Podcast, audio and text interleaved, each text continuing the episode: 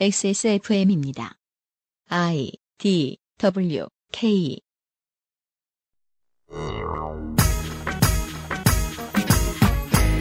한겨레, 경향과 오마이뉴스는 적폐이며 사라져야 하는 언론일까요? 그보다 더 중요한 질문은 이런 주장을 하는 사람들은 어떤 점에서 언론사에게 분노해 있는가일 겁니다.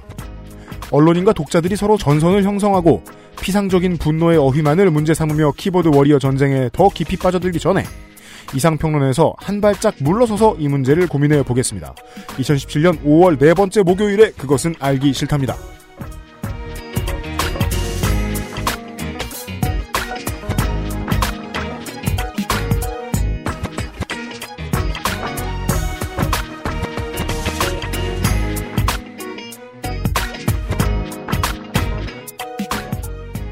날씨가 따뜻해져 가면서 세월호에도 물에 젖지 않은 햇살이 내리쬐고 가족을 만나지 못하고 영원한 단절에 머무르셔야 했던 분들이 우리 곁으로 다시 돌아오고 있습니다.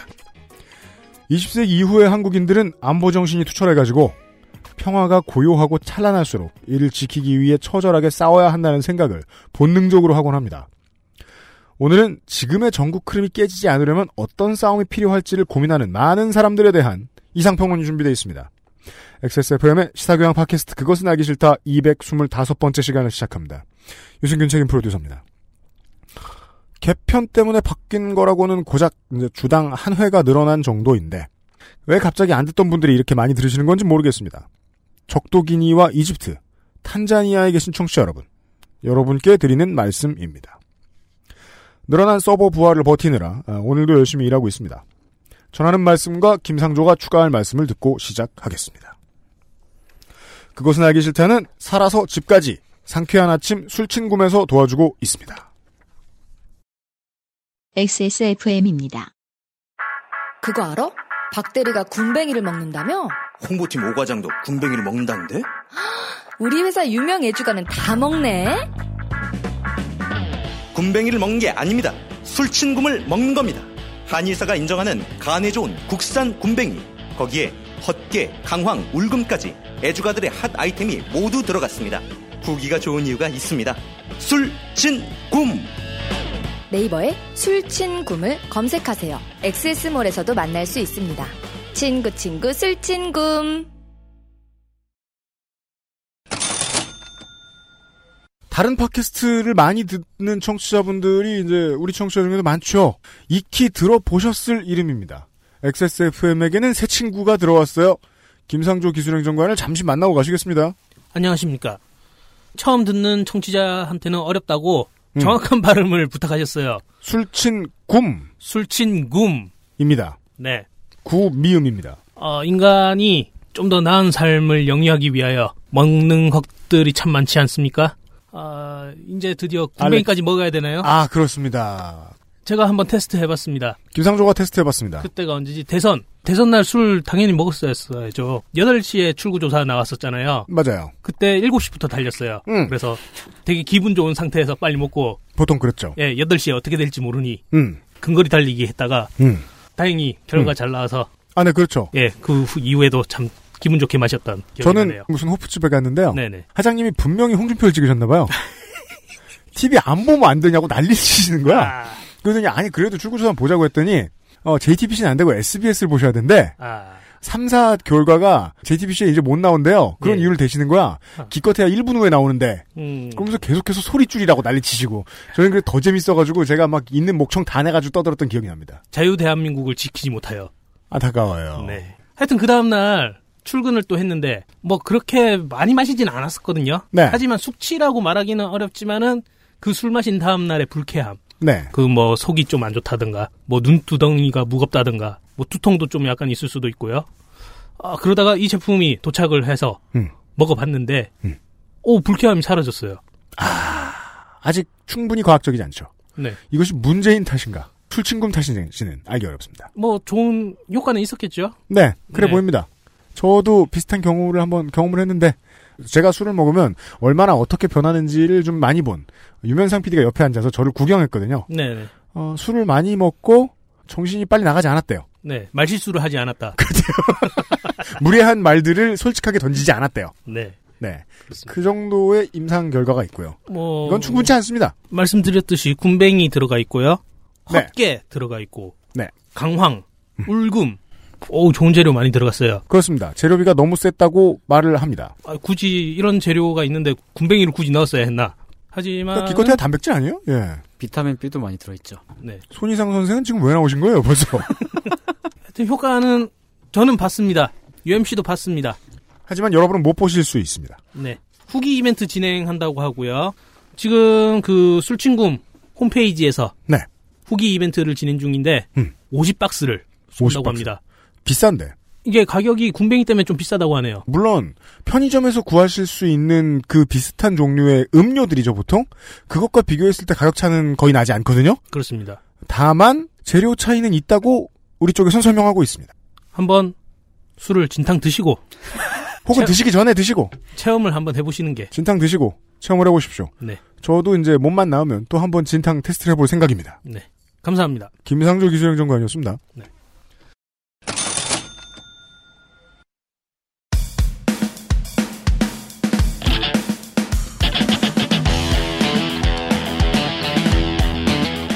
여러 가지 문제로의 다양한 접근.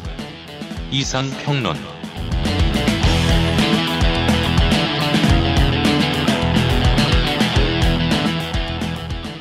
사람들 사이에 소문을 살피고 있으면 근거가 있어도 근거가 없어도 소문이 전파되는 속도가 같다면 한 가지의 공통점을 가집니다, 소문은. 그 사람들이 듣길 원하거나 듣게 될까봐 불안한 것들이 먼저 소문이 됩니다. 대체 어떤 분이 그런 소문을 내신 거예요? 이상표는 없어진다고.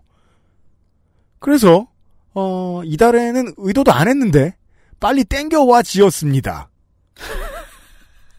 그렇게 됐어요. 예. 손이상 상임 고문을 소개합니다. 제가 고문이라고요? 저는 그런 얘기를 들어본 적도 없는데. 지금 들었잖아요. 어, 네. 안녕하세요. 어, 제가 상임 고문이 됐다는 말을 지금 들었는데. 네. 네, 손이상입니다. 네. 지난 3월 6일에 네. 한겨레 신문에서 민주당 양향자 최고위원의 발언을 폭로하는 기사를 낸 적이 있죠. 발언을 폭로했으면 그 발언은 아마 사석에서 했을 것 같기도 하고요. 네. 양향자 최고위원이라면 고졸 출신으로 삼성전자에서 승승장구한 입지전적인 인물이죠. 네. 근데 네. 입사할 땐 고졸이었는데 그래서 네. 그 연구원 말단 그 연구 보조원으로 시작했던 것 같아요. 나중에 그, 대학원 나오고 네. 어, 예. 네, 이완용을 배출한 걸로 유명한 네, 땡균관 대학교를 나, 오셨더라고요 어, 네. 네. 그, 그 기사를 그 이제 두 달 전이니까 아마 청취자 여러분들도 많이 기억하실지 모르겠습니다. 네. 제목이 이랬어요. 양향자, 반올림 전문 시위꾼 폄하 논란. 양향자 최고위원이 어, 삼성전자의 백혈, 주로 이제 백혈병 피해 노동자들을 돕기 위해 만들어진 단체인 반올림을 폄하했다라는 논란. 네. 그 내용에 따르면 양향자 최고위원이 이렇게 말했다는 거죠. 어, 음. 유가족들을 위해 활동하는 것이라면 모르겠지만 그것도 아니다. 음. 전문 시위꾼처럼 귀족 노조들이 자리를 차지하는 방식으로 한다. 아, 삼성 본관 앞에서 반올림의 음. 농성을 하는데 그 사람들은 유가족도 아니다. 그런 건 용서가 안 된다. 말만 듣고 있으면은 이것은 이제 어 김진태 피고인 겸 국회의원이 자주 쓰는 방식의 논리예요. 네. 그리고 네. 홍준표 현재 무직이고 그 이제 눈 썹 문신 하신 분. 아, 홍준표 tourist. 네. 네. 역시 이런 비슷한 말을 하죠. 네. 이 기사는 온라인에 게재되자마자 빠른 속도로 공유가 됐습니다. 대선 시즌이라 잠시 시끄러웠습니다. 네, 양향자 최고위원은 바로 그날 어, 자신의 페이스북을 통해서 부적절한 발언이었다며 사과했지만 비난 여론은 가라앉지 않았죠. 다음 날에는 문재인 당시 대선 후보가 어, 백혈병 피해자와 유가족들께 대단히 죄송하다면서 다시 한번 사과를 했습니다. 그래야 했습니다. 네. 그 원래 진위와 그 메시지가 무엇이 됐든 사람들에게 이렇게 빨리 퍼져나가면 불이 되었기 때문에 불씨가 무엇인가를 이제 민가에 이해시킨 다음에 아 그럼 이건 원래 날 불이 아니었구만 이러고 가만히 앉아 있으면 타 죽습니다. 네. 어, 특히나 이제 그 양양자 최고위원은 문재인 대통령이 작년 총선 때 직접 네. 영입한 사람이죠. 네. 어, 게다가 그때 3월 초, 그때는 역시 문재인 대통령이 직접 영입한 표창원 의원의 그 나체 풍자화 논란이 있던 시기였기 때문에 네. 정중한 어조로 빠르게 사과를 했던 거죠. 급히 엎드렸습니다. 네. 이후 양 최고, 최고위원은 어, 국회 기자회견에서 다시 한번 공식적으로 사과를 했습니다. 네. 그런데 말입니다. 음. 우리는 이 신문 보도에서 조금 이상한 점을 읽을 수가 있었습니다. 뭐였습니까? 우선 첫째로 양 최고위원의 이 발언은 공식적인 자리에서 나온 발언이 아니라 몇몇 기자들과 함께 점심을 먹는 자리에서 나왔다고 합니다. 네. 어, 어떤 이야기가 오가는 와중에 어떤 맥락에서 나왔는지 신문 기사는 밝히고 있지 않습니다. 그러니까 이거 이제 이런 거 얘기할 때 그런 걸 꼭 알아야 돼라고 생각하시는 분들이 되게 많은 것 같더라고요. 음. 기본적으로 뭐 법정에 쓰는 말을 많이 갖다 붙이죠. 사석에서 나오는 대화는요, 어떤 유도신문이 있었을지 몰라요. 네. 네. 그 기사는 단지 전문 시위꾼, 용서가 안 된다 등의 발언만을 전달을 했죠. 음. 아마도 3월 초 그 당시가 삼성 백혈병 피해자인 황모 씨의 사망 10주기였기 때문에 네. 어, 기자가 양 최고위원에게 그에 대한 의견을 물었을 거라고 추측을 할 수는 있겠습니다. 네. 어, 양 최고위원이 삼성, 삼성 출신이니까. 출신이니까. 네. 그런데 그 자리에 분명히 있었을 다른 언론사 기자들은 아무도 이런 발언을 기사화하지 않았어요. 같은 자리에서 같은 상황을 보았던 다른 회사의 많은 기자들이 네. 까마 있었어요. 어, 밥만 먹었나? 이렇게 분노할 만한 건데. 네. 물론 저는 친구가 없었기 때문에 대학교에서 왜냐면 거긴 이완용을 배출한 학교거든요. 그래서 저는 늘 헤드폰을 크게 들으면서 밥을 먹었어요. 네. 그래서 사람들이 무슨 폐악질을 해도 몰랐어요. 어. 근데 기자들이 그랬을 리가 없잖아요. 민주당 최고위원하고 밥을 먹는데. 네. 이게 게다가 이 발언이 사실이라면 진보 언론이든 보수 언론이든 어 물어뜯기 좋을 만한 발언인데도 그래도 음. 그랬었죠. 음. 더구나 이 특종이 온라인 여론을 들끓게 하는 와중에도 다른 언론들은 한결의 보도를 따서 내보낼 뿐 스스로 기사를 생산하지는 않았습니다. 아, 같이 밥 먹었던 기자들이 있는데 그 사람들이 직접 쓰지 않고 네. 침묵했어요? 이상하죠. 어. 그리고 그 다음 날인 3월 7일 오전에 오직 오마이뉴스만이 직접 전화 취재를 한 어, 내용을 내보냈죠. 양향자 최고위원에게 네. 통화를 했습니다. 그런데 그 보도에 따르면 양 최고위원은 전문 시위꾼이라는 말을 하지 않았다고 해요. 이게 뭐예요? 어그로의 절반이 벌써 줄어들어 버렸잖아요. 네. 어, 오마이뉴스와의 통화 내용은 이렇습니다. 전문 시위꾼이라는 발언을 하지 않았다. 음. 말 자체가 생소했고 그런 논조가 아니었다. 음. 반올림이 전문 시위꾼이라는 얘기가 아니라 그렇게 비춰지는 것에 대한 우려를 말한 것이다. 반대 말을 했는데? 예. 그리고 사실관계를 확인해야 하지만 그조차도 유- 유가족들을 아프게 할 것 같았다. 상식적이네요. 네. 여기서 사실관계를 확인해야 한다는 거는 정정해야 한다는 뜻이죠. 그렇죠. 근데 네. 정정을 내가 요구하자니 네. 아픈 유가족들을 들쑤시는 것 같으니까. 네. 어, 그리고 또 이런 말도 했습니다. 양 최고위원이 어떤 형태로든 부적절했게 사과한 것이다. 아픈 유가족들을 더 아프게 해서는 안 된다. 어떤 형태로든 부적절했게 사과한 거라면 여기에서 사과를 해야 할 주체가 바뀌어버린 거잖아요. 음. 한겨레 기자들이나 데스크가 사과해야 되잖아요. 그러니까 이게 지금 어느 한쪽은 거짓말을 하고 있는 거죠. 네. 둘다 거짓말을 하고 있거나 아니, 네. 아니 면 둘 다 참말을 하고 있는데 약간 뭔가 오해가 있었거나. 아, 서로 대화가 안 통하는 사람들이요. 네. 예. 어, 만일 근데 이 해명을 사실이라고 본다면은 한겨레 신문의 보도는 잘못되었거나 적어도 많이 과장됐다는 얘기죠. 국회와 왜곡이라는 단어를 쓸 수도 있겠습니다. 이게 양양자 최고위원의 이야기를 듣고 있으면. 네. 하지만 이 오마이뉴스 보도가 나간 이후에도 한겨레 신문이나 그 기사를 작성한 기자는 아무런 추가 코멘트를 하지 않았습니다. 네. 어, 또한 여론도 여전히 격렬했는데 상대 정당들은 민주당을 향해서 삼성공화국 시즌 2를 만들겠다는 것이냐라든지 어, 문재인 후보의 노동관이 의심된다 등의 논평을 내기도 했습니다. 그렇습니다. 네. 어, 대선을 앞두고 있던 때였으니까요. 그때는 뭐 제가 그래서 김원준 총수가 만들어낸 단어 중에 제일 좋아하는 단어가 그거예요. 섀도우 복싱. 그러니까 모두가 섀도우 복싱을 하는데 네. 누군가가 맞아요. 어, 맞, 맞, 그래, 그렇죠. 예. 아무렇게나 휘둘러도 맞는 사람은 있으니까. 그렇습니다. 어, 그런데 여기서 또 하나 눈여겨볼 일이 있죠. 어, 양양자 최고위원은 삼성 출신이라는 점 때문에 민주당에 영입됐던 그 당시부터 따가운 시선을 어느 정도 받아야 했죠. 그러니까 계속 낮은 직급의 이제 실무 담당자였던 사람이었다 그랬으면 우리 편이 왔다고 생각했을 수도 있겠는데 네. 이 사람은 최고 위층이었습니다. 어, 상무가 최고위까지 어 그럼요. 네, 그런가요? 아, 네. 에, 우리 저 삼성전자 임직원 여러분 어, 상무로 죽을 수 있는 사람 흔치 않아요. 아, 그렇죠. 예. 근데 이제 그 특히나 이제 그 양최고위원은 상무이기도 했지만 그 집단 희귀 질환이 발병했던 그 반도체 사업 부문의 연구원 출신이기도 했고 맞습니다. 그래서 더 그래, 그랬겠죠. 네. 정치인이 된 후에 어, 양 최고위원의 그 최초 인터뷰도 음. 역시 한겨레에서 나왔는데 네. 당시 인터뷰에서 양 최고 위원은 이렇게 말했습니다. 음.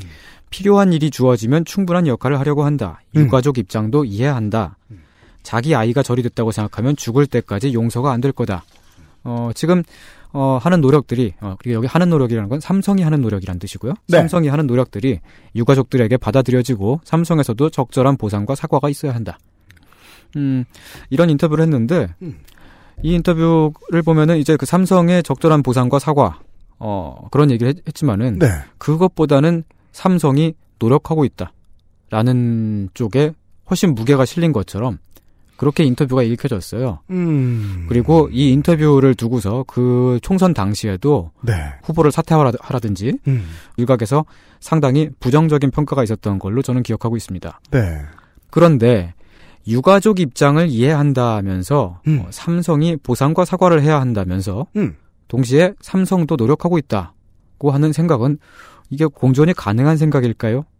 음. 어떠한 맥락과 관, 점에서 이런 생각을 말할 수 있는 걸까? 음. 어, 세간의 비난처럼 어, 그가 단지 삼성 출신이기 때문에 삼성을 감싸고 있는 것 뿐일까요? 네. 그래요? 아, 아니요. 네, 일단, 본능 네. 죄송합니다. 그러니까 그, 네. 저 수업 듣기 싫을 때 말, 하는 내였어요. 네. 네. 어, 듣, 네. 듣기 싫다는 것도 아니에요. 아, 예, 네. 알겠습니다. 네. 어. 네. 네. 어, 그 얘기를 하기 위해서. 음. 네, 그 얘기를 하기 위해서 네. 우선 우선은 중독성 있네. 네. 그 우선은 어 지난 10년간 음. 어, 이 사건이 삼성에서 발생한 그 집단 직업병 사태죠. 네. 이 사건이 어떻게 진행되어 왔는지를 먼저 한번 어, 짚어보죠. 알겠습니다. 네. 우리가 말이에요. 물론 저는 한국 사람들은 남의 말에는 엄청나게 잔인한 잣대를 잘 갖다 대면서 차, 차가운 잣대를 잘 갖다 대면서 내 옆에 있는 사람은 뭐 말을 귀두로 해도 음. 알아들어요. 귀두요? 좁은 틈새로 말을 해도 네. 알아들어요. 어. 옆 사람 얘기는 또 찰떡같이 알아듣는단 말이에요. 네. 상상력을 동원해서 양양자 최고위원을 제 옆자리로 쓱 끌어온다고 생각해 봅시다. 뭐 법의 잣대에선 양자가 평등하니까 양자가 다 노력을 하고 있어요. 한쪽이 잘못을 했어요. 사과를 해야 돼요.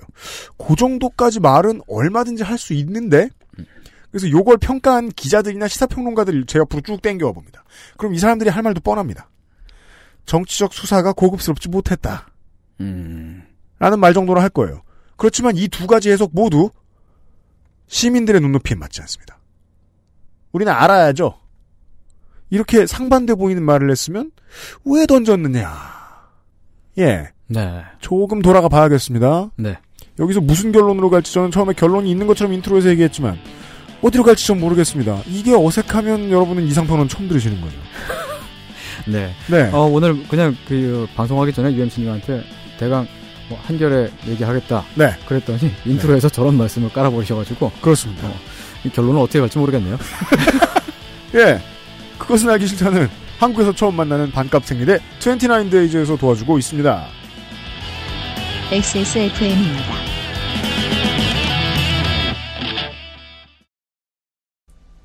이직해서 독과점 하는 회사 들어가면 좀 피지 않을까? 어, 직원은 피지. 소비자가 괴로운 시장에선 회사가 편하거든. 봐라, 이거, 이거, 이거. 이게 왜 비싸겠냐?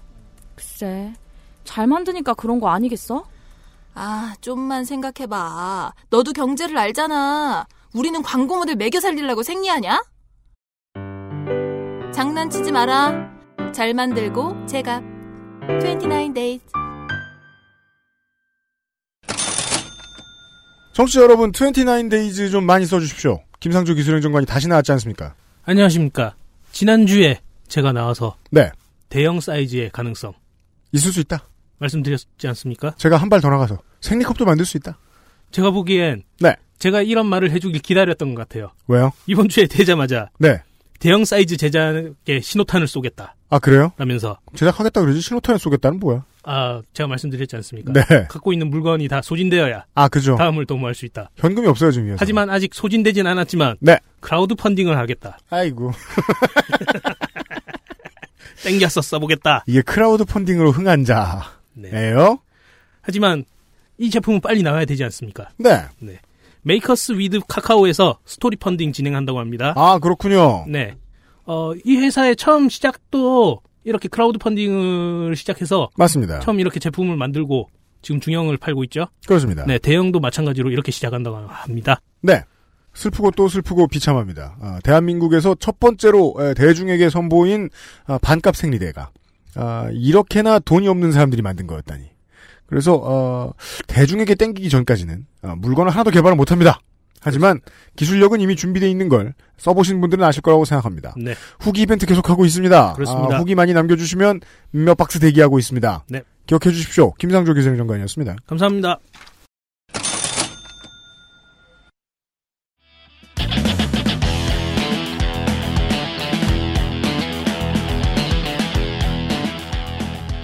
돌아왔습니다. 그 알실의 오래된 청취자 여러분들께 익숙한 이름이라면 영화 또 하나의 약속을 기억해 보시면 어떨까 합니다. 네. 손이상 고문과 함께하고 있습니다. 네. 지난 2007년도에 어, 삼성 반도체 공장에서 일하던 기술자 황모 씨가 급성 백혈병으로 어, 사망을 했습니다. 그렇습니다. 네. 영화 또 하나의 약속의 실제 모델이죠. 맞습니다. 어, 황 씨의 아버지가 생각을 해보니까 이런 난치성 질환은 음. 굉장히 드문 일이고 특히 이제 그 젊은 세대에게 네. 드문데 가족력도 없었고 취직하기 전까지 건강했던 딸에게 갑자기 발병했다는 게 너무 이상한 거죠. 맞습니다. 그래서 딸이 평소에 그 무슨 작업을 했었는지 회사에서 음. 그리고 뭐 위험한 제작 공장에 투입됐던 것은 아닌지 어, 아버지가 네. 혼자서 알아보려고 했죠. 하지만 삼성은 아무것도 알려주지 않았습니다. 네. 어, 회사가 알려주지 않는 그 사실을 어, 아버지가 혼자서 발로 뛰면서 알아봤더니 음. 황모 씨가 근무했던 바로 그 공장에서 음. 같은 기간에 어 그것도 2인 1조로 어 함께 근무했던 이모 씨도 역시 그 급성 백혈병에 걸렸다는 거죠. 네. 어, 우연이라기엔 너무 이상하죠. 오이를 싫어하는 사람도 이렇게 둘이 붙어서 일하기 힘듭니다. 네. 우연입니다. 네. 아, 우연이 아닙니다. 죄송합니다. 저도 그 방금 전에 그냥 네라고 해버렸네요. 그렇게 쓰는 용법입니다. 네. 어, 그때부터 인터넷 카페를 개설하고 제보를 받기 시작했는데, 음. 그런데 세상에나 삼성 공장에서 일했던 사람 가운데 백혈병 진단을 받은 사람이 더 있었던 거죠. 그죠? 백혈병 외에도 암이나 뇌종양 환자도 있었고, 루게릭병에 걸린 사람도 있었고, 음. 시력을 잃어서 앞을 보지 못하게 된 사람도 있었어요. 음. 대부분이 20대에서 30대 중반, 네, 젊은 나이였습니다. 네. 아주 큰 중병까지는 아니지만은 급격하게 건강이 쇠약해진 그런 사례도 어, 부지기수였고요. 네. 지난 10여 년 동안 이런 제보를 받았던 사례가 지금까지 400건 가량. 400건 가량이라는 건 400명 정도의 환자가 추정치지만 그 정도 발생했다는 거죠. 네. 그리고 그 가운데에서 희귀 난치성 질환 환자가 230여 명 정도로 어, 추, 정이 되고 있습니다. 네, 그 중에 대다수가 어, 생산 관리 작업 라인에서 근무를 하시던 분들이었다는 거지요. 네. 이런 사실이 이제 막 그 외부로 알려지고 그러면서 이 과정에서 시민사회 활동가들이 여기에 그 결합을 하게 됐어요. 네. 그래서 이제 탄생한 게 반올림이죠. 맞습니다. 어, 피해자분들 가운데 일부는 이미 세상을 떠나셨습니다. 음. 현재까지 사망자의 수는 76명이고요. 예. 어, 모두가 특정 기간에 삼성 공장에서 일했다는 어, 공통점을 갖고 있죠. 음. 따라서 어, 반도체나 LCD 제작 과정이 발병의 원인일 거라는 강력한 의심이 들 수밖에 없습니다. 음. 만일 이걸 산업재해로 간주할 경우에는 예. 단일 회사에서 일어난 사례로 치면 음. 거의 세계 최대 규모로 꼽힐 만큼이거든요. 네, 어마어마한 어, 정말 커다란 일이에요. 그러니까 팍스콘이 사람 죽인다 죽인다 하는데 네. 예, 이 정도는 예. 아닙니다. 그렇죠. 그때 예. 몇년 전에 그 중국 팍스콘 공장에서 네. 어, 연쇄 자살 사건 일어나고 그랬을 때 네. 세상을 떠들썩하게 하고 그랬습니다만은 네. 이 정도 규모는 아니었죠. 맞습니다. 여러분께서 이 사건에 관심을 가져주셔야 하는 이유고요. 음. 어, 이게 단지 그리고 피해자의 숫자만이 아니라 피해자와 유가족들 한 분 한 분의 삶이 무너져 버렸다는 거예요. 음. 하지만 근로복지공단은 이 일을 산업재해로 인정하지 않았습니다. 그리하여 이 일이 더 크고 떠들썩하게 되었죠. 네. 이후 2010년도에 유가족들이 근로복지공단을 상대로 산업재해를 인정해달라는 행정소송을 냈습니다. 음. 첫 소송에 참여했던 사람은 6명이었고요. 음흠. 어, 그 중에 한 분은 그 소송 중간에 빠지셨다고는 합니다만은 이 과정에서, 어, 삼성이 어, 인바이런이라는 미국 연구소를 초빙해서 백혈병 발병과 반도체 제작 업무의 연관성 조사를 어, 시작했어요. 예. 인바이런은 연관이 없다는 결론을 냈습니다. 그렇습니다. 네. 어, 역학조사는 2010년이 처음이 아니었는데 음.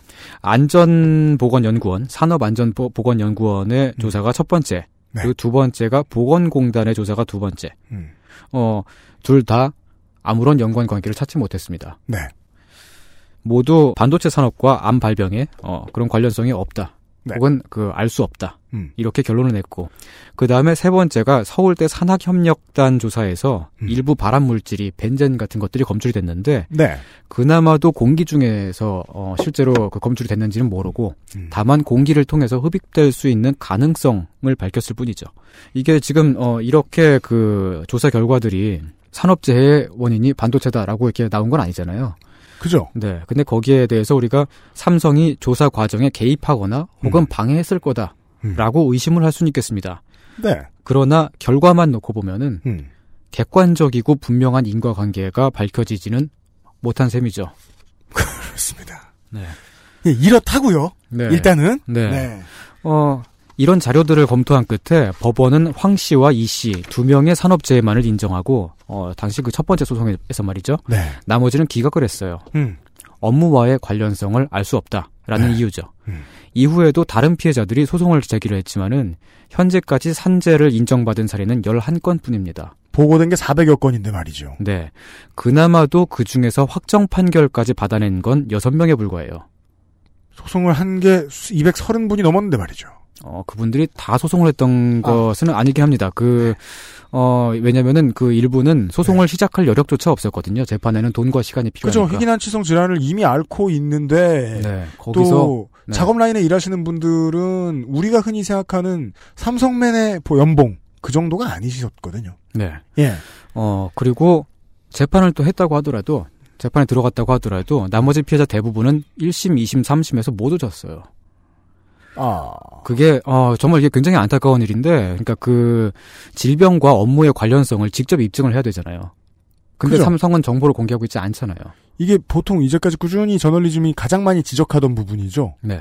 산재의 피해의 인과관계, 위험성, 네. 직접적인 위험성 같은 걸 피해 받은 사람이 입증해라. 음, 네.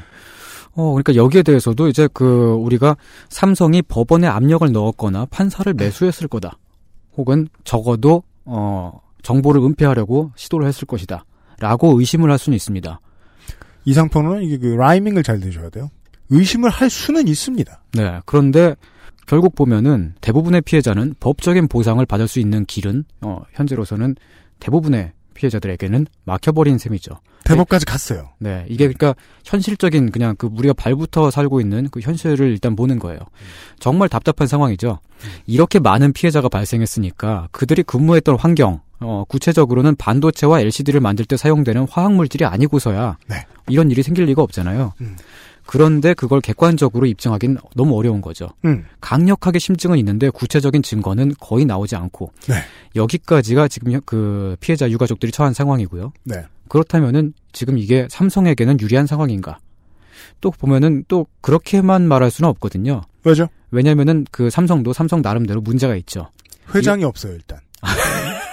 회장의 생사를 알 수 없고요. 어, 깜짝이야, 깜짝이네. 예, 아, 그렇죠. 부회장은 네. 자꾸 자기 개발서만 읽고 있어요. 아, 네. 네. 부회장, 예, 그렇죠. 그리고 지금 거기 빵에 가시, 가시지 않았습니까? 아, 네. 그 자기 개발서 많이 읽고 있어요. 네. 성경 관련된 책. 네. 그, 그, 좀 회장 되시는 분은 야채 인간이실지도 모르겠어요. 네. 어, 들을 때마다 섬찟하고 패륜적이 그지 없어요. 예, 먼저 시작해놓고서는.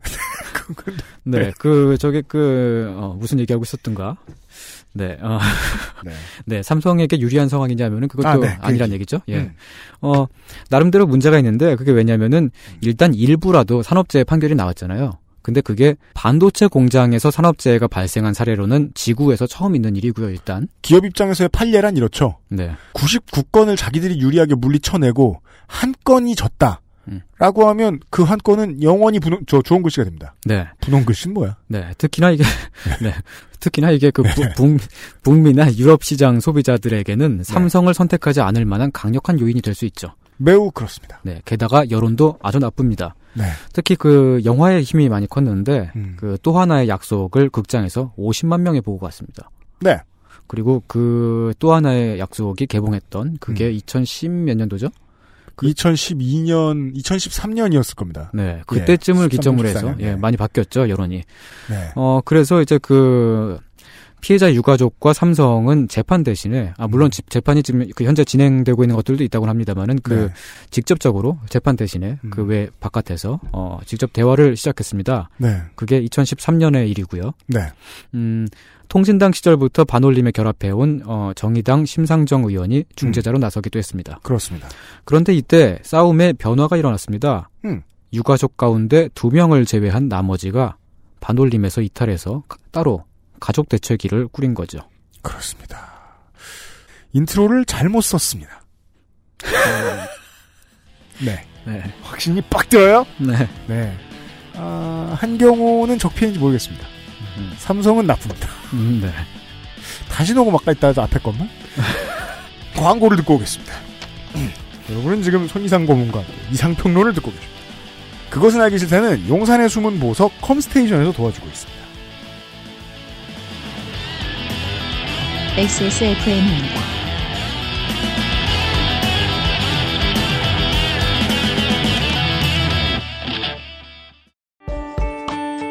용산에 있는 사람들은 컴퓨터 전문가지 내 컴퓨팅 환경까지 전문가는 아니니까 문의하실 때 저희를 신뢰하지 않는 고객들도 많이 만나 뵙습니다. 하지만 업무, 학습, 게임을 하실 때 당신이 느끼실 답답함과 어려움은 알고 보면 CPU와 쿨러의 궁합, CPU와 메인보드의 상성, 램, 셀 레벨, 내장 사운드 카드의 드라이버 버전 등에 따라 나타나는 결과일지도 모릅니다. 혹은 팬 쿨러를 뒤집어 끼웠는데 아무도 모르고 몇 년이 흘렀을지도요. 011-892-5568로 전화 주십시오. 당신의 삶에 생각보다 많은 부분이 바뀔지도 모릅니다. 컴스테이션은 조용한 형제들과 함께합니다. 잊지 마세요. 두피 역시 피부란 사실. Big 엑세스몰에서 만나는 빅그린 헤어케어 시스템. 무거운 그래픽카드 혼자 끼우다 휘어집니다. 컴스테이션에 문의하십시오.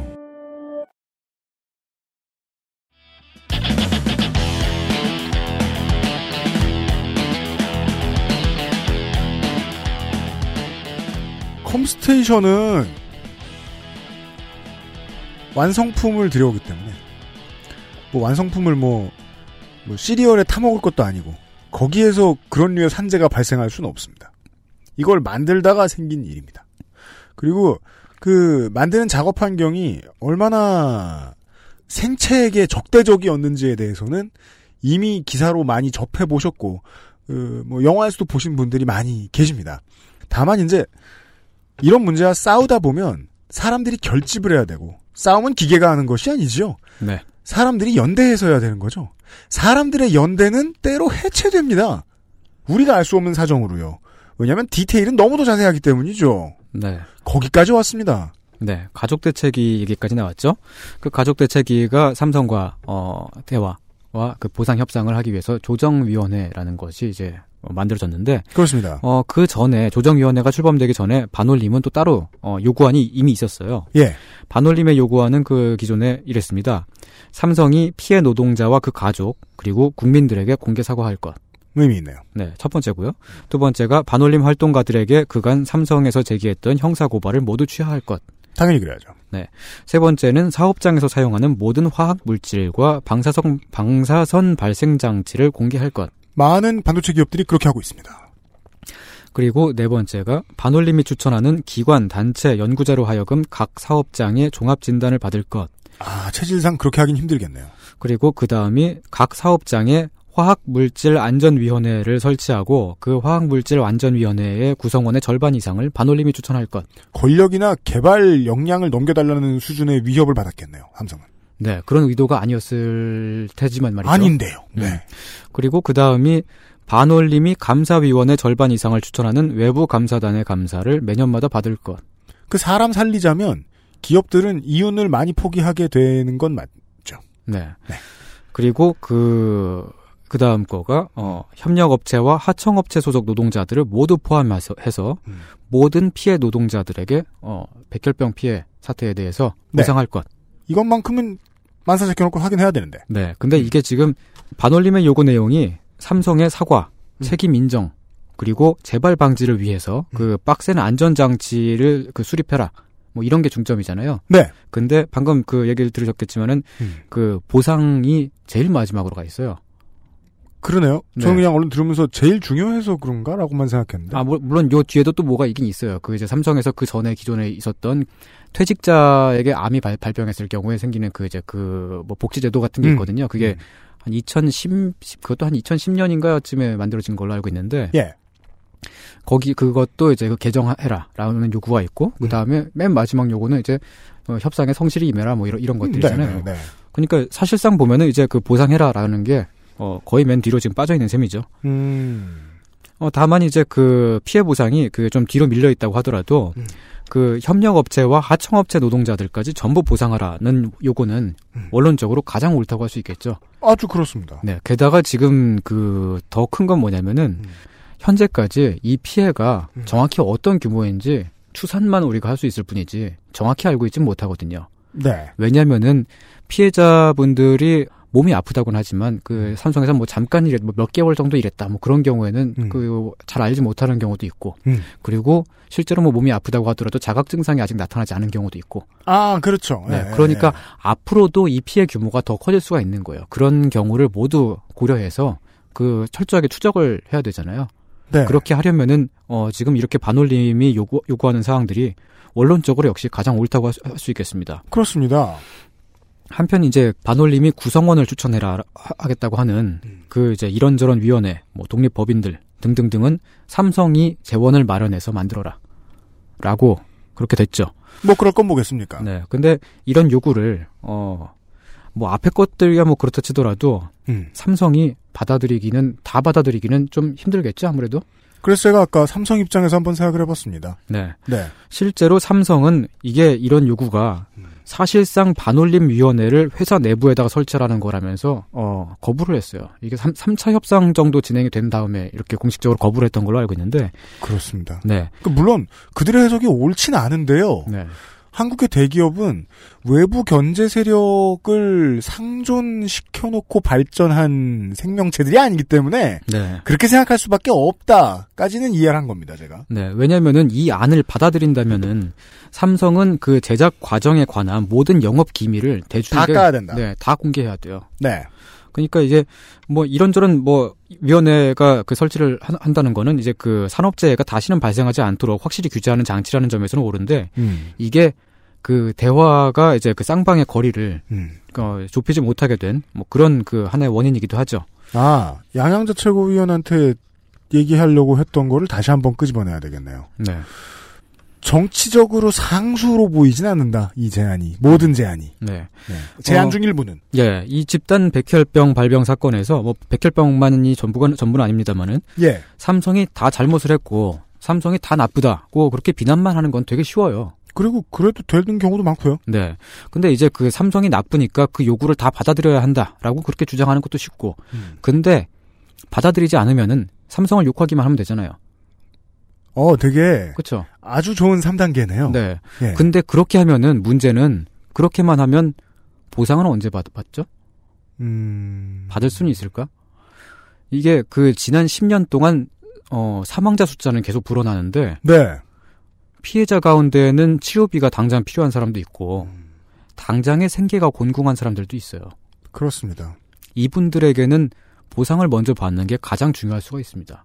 내가 내일 죽더라도 싸움을 계속 해주소라고 말을 했다고 하더라도 그 피해자의 지금 오늘의 삶은 반올림에게는 매우 중요한 것이어야 했습니다. 네. 네. 이게 단지 어, 보상을 받는다고 하는 게 단지 돈의 문제만은 아니죠. 음. 삶의 문제니까요. 네.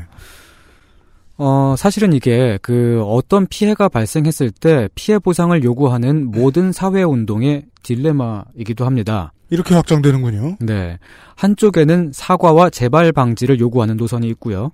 중요한 원칙을 지켜야 하는. 네. 그리고 다른 한쪽에는 매일매일의 일상을 되찾고 싶어 하는 당사자들의 욕구가 있습니다.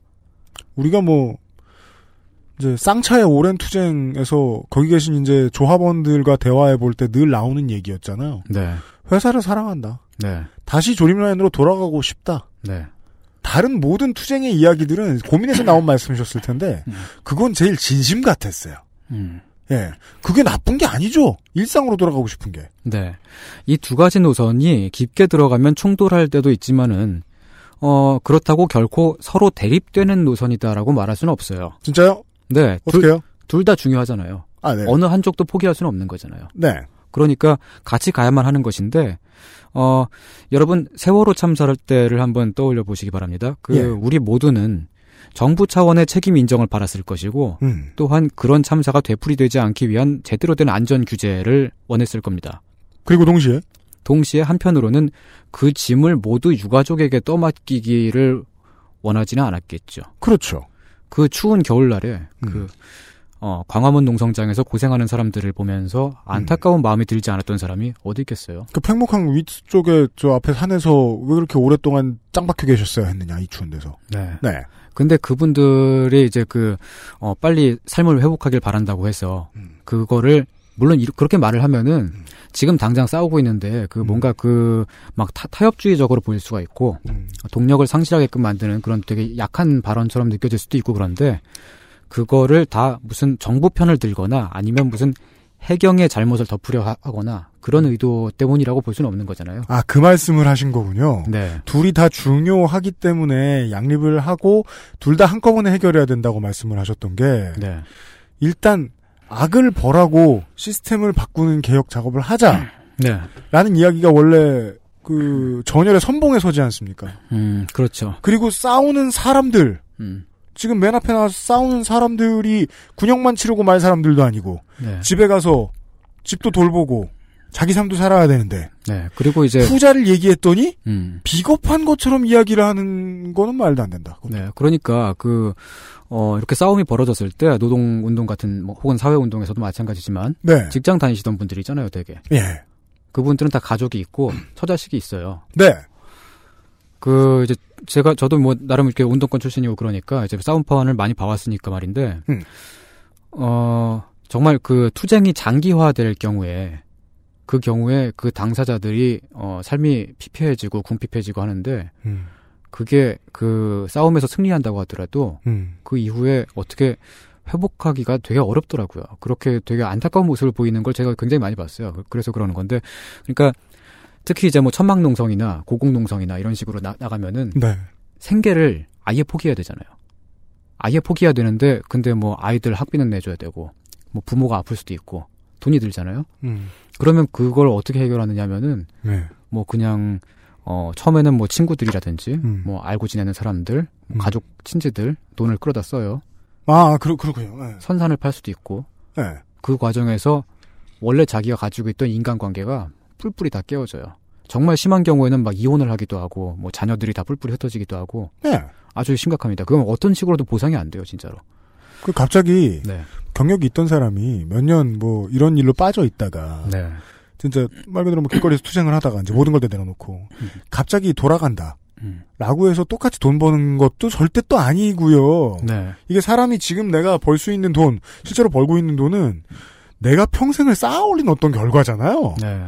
사실 뒤로 빠진 적 없고 쉰 적도 없이 계속 달렸기 때문에 맞는 거잖아요. 네. 그걸 이미 한번 끊었어. 근데 막 그게 장기화돼. 그래요. 저도 그건 기억나네요. 이것도 경험해 본 사람만 알 수 있을까요? 돈 꺼보면 사람 잃는 소리 빡빡 들리죠. 그렇죠. 예, 예, 예. 모든 사람들이 다 그렇게 네. 막 정치적인 의식이 막 각성되어 있고 그렇게 어 자기 삶을 사회 변화에 그렇게 투신할 만한 그렇게 그 의식화가 되어 있는 그런 활동가들은 아니잖아요. 그리고 그 모든 사람들의 가족들이 다 그런 건 더 아니고요. 그렇죠. 음.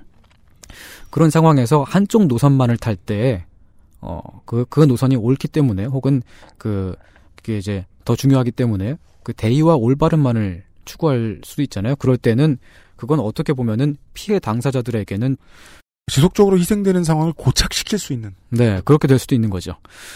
그래서 피해자 유가족들이 떨어져 나간 거죠. 이 사건에서도 말이죠. 아, 그런 이유였습니까? 반올림과 피해자 대책위가 분리되게 된 사연. 네. 그러니까 반올림의 어 이제 그 유가족 피해자 유가족 분들이 여덟 분이 계셨는데 음. 그 중에 두 분만 남고 나머지 여섯 분이 떨어져 나가셨어요. 75%가. 네. 음. 그 협상 과정에서 어 반올림이 자신들의 이야기를 반영하지 않는다고 하는 게 음. 그분들의 주장이었죠. 음. 그리고 이쪽이 어 일부가 아니라 다수파고요. 음. 그리고 그렇게 해서 그 구성된 가족 대책위가 따로 구성이 됐는데 음. 그 가족 대책위는 지난 8년이나 해결을 보지 못했던 일을 순식간에 삼성하고 타협점을 타, 찾았어요. 어떻게 했을까요? 그러니까 이런저런 위원회라든지 공익법인을 설치해서 뭐 삼성에 거기다가 뭐 그 돈을 출연을 하고 그걸 가지고 이제 삼성을 어 독립법인을 통해서 뭐 상시적으로 감시를 하겠다, 감사하겠다 음. 이런 식으로 되어 있던 거에서 그렇게 삼성이 내놓기로 했던 그 돈을 가지고 차라리 피해자들에게 개별 음. 보상을 하고 음. 그리고 외부 공익법인에게 감사를 받는 대신에 삼성 내부에다가 감사팀을 만들어서 음. 자체적으로 재벌 방지를 하는 음. 이런 방향으로 된 거죠. 음. 그런데 이렇게 그 투쟁 노선에 지쳐서 떨어져 나간 유가족들이 삼성과 보상 협상을 시작했을 때 음. 반올림은 그걸 반대했어요. 여기가 분기군요. 네. 조정위원회 반대 시위를 벌이기도 하고 그랬던 거죠. 그 조정위원회는 삼성이 어, 책임을 은폐하려는 꼼수라는 거다. 거다. 뭐 음. 그게 이제 그 반올림의 공식적인 입장이었고. 꿰면 넘어가지 마라. 네. 그리고 뭐 삼성이 이제 언론 플레이를 하고 있다. 뭐 그 가족들을 분열시키고 있다. 계속 음. 그렇게 그 주장을 했고요. 음. 그리고 조정위원회가 깨지고 나서 삼성과 유가족들이 1대1로 직접, 직접 협상을 하는 그 보상위원회가 생겼는데 음. 보상 절차가 시작되니까 이번에는 보상을 중지해라. 라고 음. 요구했어요. 음. 지금도 그렇게 요구를 하고 있죠. 반올림의 입장도 이해가 됩니다. 네. 최초에 내놓았던 안은 네. 반올림에 있어 협상안이나 타협안이 아니었다. 네. 그건 반드시 받아들여, 네. 원한 관철이다. 네. 네. 근데 거기서 많이 뒤로 빠진 거니까요. 지금 이렇게 지금 진행되고 있는 상황은. 네. 이렇게 보상받고 보상만 딱 받아버리고 끝내버리면은 삼성의 사과는 물 건너가 버리는 걸 수도 있잖아요. 아 그렇습니다. 네, 그래서 유가족들이 삼성과 집, 직접 협상한다. 뭐 이건 뭐, 뭘 의미하냐면은 음. 반올림 활동가들이 협상 주체에서 밀려난다는 걸 뜻하기도 하고. 아. 그래서 그 지금 그 강남역 앞에 보면은 그 강남, 역 거기가 7번인가요? 그, 그 길 건너편이요? 10번입니다. 10번인가요? 8번 아닌가? 네. 10번 아니요? 근데 우리는 무슨 출구를 말하고 있는 건데요, 우리는 지금?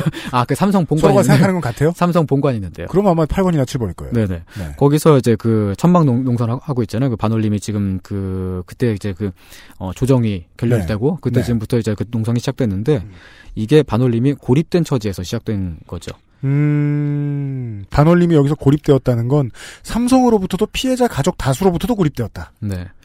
삼자가 되어버렸다 순간적으로. 네, 그렇죠. 역시 반올림도 그동안 이 문제에 뛰어들어서 계속 해결을 문제 해결을 위해서 싸워왔고 역시 그 하나의 협상 주체이기도 한데 그렇죠. 그간 해왔던 노력이 좀 서글퍼지죠, 그러면. 네. 예. 다시 강조를 하자면은 우리는 반올림이 요구사항이 원론적으로 옳다고 생각하고 있습니다. 그렇습니다. 네. 반도체 생산 과정에 뭔가 문제가 있는 건 분명한데 제대로 밝혀내지 못했다고 해서 덮고 넘어갈 수는 없는 일이잖아요. 맞습니다. 그래서 여러분이 세월호 참사 때처럼 이 반올림의 농성에도 관심을 기울여, 기울여 주셨으면 하는 그런 바람이 제 마음 한켠에는 있습니다. 왜냐하면 재발 방지를 위해서 삼성의 버르장머리를 누군가 고쳐놔야 하니까요. 네. 그리고 또한 이제 그 정치권에서 이 문제에 더 나서 주었으면 하는 뭐 그런 바람도 있고요. 지금 이야기에 정치권이 빠져 있죠. 네.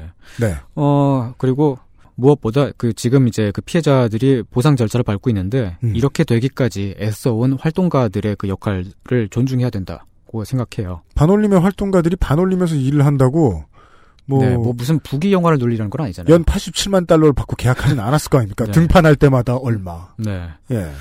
어, 그렇지만은 또한 동시에 피해 당사자들을 향해서 네. 언제 끝날지도 모르는 그리고 그 기약도 없는 싸움을 위해서 생계를 포기하고 삶을 포기하면서까지 앞으로도 계속 싸워달라고 말할 깜냥이 저한테는 없어요. 이때는 시야를 빨리 바꿔주십시오. 피해자 가족들에게로. 네. 이게 이 사건을 바라보는 다른 관점이죠. 반올림이 조정위원회를 거부하고 나섰을 때 삼성 일반 노조가 반올림 카페에 강도 높은 비판글을 올린 적이 있습니다. 네. 삼성에 또 노조가 있어요. 일반 노조라고요? 네. 네. 어, 회사가 그 노조를 인정하고 있지는 않습니다만은 네. 인정하고 있지 않다는 건 탄압하고 있다는 얘기죠. 맞습니다. 어, 이 삼성 일반 노조는 2000년대에 그 음. 이제 해고자 분들이 이제 그 자, 살한다거나 뭐 그런 일들이 계속 터지면서 네. 그때 해고자 복직 투쟁 위원회가 만들어졌거든요. 음. 그 해고자 복직 투쟁 위원회가 지금 현재 일반 노조가 된 거고요. 예. 그 삼성 일반 노조도 백혈병 문제 해결을 위해서 많이 음. 싸워왔습니다. 음. 노조 위원장은 이 문제를 놓고서 이건희 회장에게 직접 항의를 하다가 어, 고발을 당하기도 했고요. 그렇습니다. 네, 그 그분이 그 지금까지 뭐 이런저런 활동을 해가지고 벌금을 때려 맞은 게 장난이 아니에요. 이건희 회장한테는 항의가 아니라 네. 키스를 해줘야 되는데. 네. 예. 어 그런데 바로 그 노조가 이런 글을 썼습니다. 네. 반올림 활동가들이 본연의 역할을 착각하고 있다. 음. 백혈병 문제의 주체는 활동가가 아니라 피해자와 그 가족들이다. 음. 반올림이 어, 사과 논란 등으로 시간만 끌고 백 피해자 및 유가족들의 입을 막아왔다. 본연의 역할을 착각하지 말고 가족들을 도우라. 이렇게 했습니다. 이건 damage를 직접 받고 damage dealing도 직접 하는 주체인 노조 구성원들 사이에서 나올 수 있는 말이죠. 네. 예. 노조가 결코 삼성 편을 들기 때문에 활동가 단체를 비판하고 나선 것이 아닙니다. 네. 반올림도 삼성 편을 들었기 때문에 유가족더러 협상 테이블에 나가지 말라고 말린 것이 아닙니다. 네. 어, 네. 이 싸움에서 이제 그 삼성과 반올림이 있는 것만이 아니라 피해자와 유가족들이 있다는 것. 그럼요. 예, 노조도 있고, 그리고 뭐, 역시 그 시민사회도 있고요. 음. 그리고 그들의 입장에서 보는 또 다른 관점도 있다는 것을 얘기하고 싶어요. 음. 희한하게도 이런 얘기는 음. 우리의 진보 언론들은 이런 이야기를 잘 안 해줘요. 그렇구만요. 네. 이, 아! 네. 제가 인트로를 그래서 이렇게 쓴 겁니다. 아, 내가 아주 틀린 건 아니야. 이런 얘기 하실 줄 알았어. 진보 언론은 이런 얘기를 하기가 껄끄럽습니다. 그렇죠. 그 얘기 하려고 그런 거 아니에요? 네, 그, 어쨌든 그, 양쪽 진영이 있으니까요. 음. 보수 언론이 이 문제를 아예 다루지 않거나 아니면은 삼성의 관점만을 편향되게 보도한다면은 진보 언론은 삼성을 비판하거나 활동가 관점을 다루는 데에 주로 지면을 하려 하죠. 그, 자, 잘 들어주십시오. 네. 피해자가 아닙니다. 네.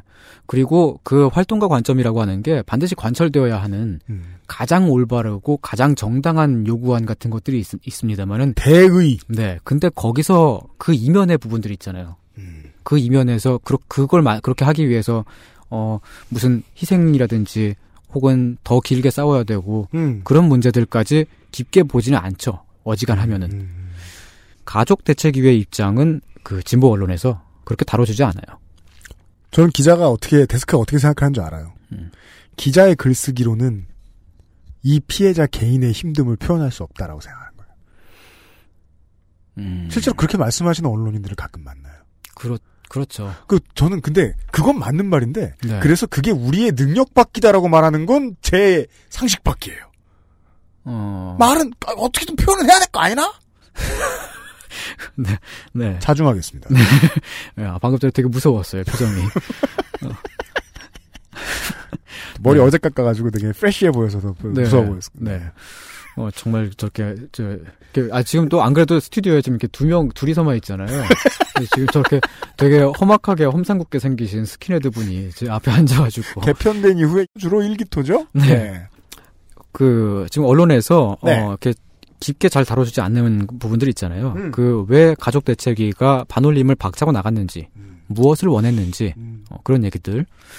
어, 그런 거는 예, 잘 안 하고 그 대신에 이제 그 진보 진영 활동가의 인터뷰를 따서 어, 삼성이 유가족들을 분열, 분열시킨다든지, 음. 어, 뭐 삼성이 이제 뭐 은폐하고 있다든지 뭐 그런 이야기는 어, 종종 인용 보도를 하고 그러죠. 그 얘기가 하기 쉬우니까요. 네. 모두가 만족할 수 있는 레토릭이고 절대 반올림 활동가가 잘못한다는 게 아닙니다. 네. 활동가와 조직가는 피해자를 대신해서 이런 언론 플레이 하라고 있는 사람이거든요. 둘이 같이 만약에 있다면. 네. 그러나 그것이 과연 전부인가? 이 사건을 바라보는 관점으로서. 네. 이것이 우리가 팟짱보다는 그것은 알기 싫다를 듣는 것이 훨씬 건강에 좋은 이유입니다. 그것도 뭐예요? 네. 손이상 선생과 저는 동의를 못할 수도 있습니다. 음, 네? 예. 네? 뭐를요? 그러니까 손이상 선생은 이제 음. 그 오마이뉴스와 협상 테이블에 나갈 수 있어요. 음. 저를 제껴놓고. 네. 예. 그렇지만 이제 저는 계속 대의를 외치는 거죠. 아니다. 그 아저씨를 계속 싸워야 된다. 음. 네. 네. 팟장에선 이런 얘기를 할 수 없거든. 네. 모든 오마이뉴스의 구성원 여러분 사랑합니다. 행여 우리 방송의 취재에 아, 섭외에 응해주지 않으시더라도 말이죠. 오너의 뜻이라는 거 알고 있습니다. 아, 근데 실제로 그 섭외하려고 그랬다 까인 적이 있었어요? 있었어요. 아, 그래서 그렇구나. 5년, 5년 전인데. 예. 이거 잊혀지지가 않아. 아니, 나이 들수록 손이 좁아진단 말이야. 5, 년 전이면 진짜 지금 한참 전이잖아요. 그렇구나. 그때는 30대 초반이었어요. 네. 왜 이렇게 못 잊어, 나는? 그것은 알기 싫다는 기억보다 정확한 기록 미르 블랙박스에서 도와주고 있습니다. XSFM입니다.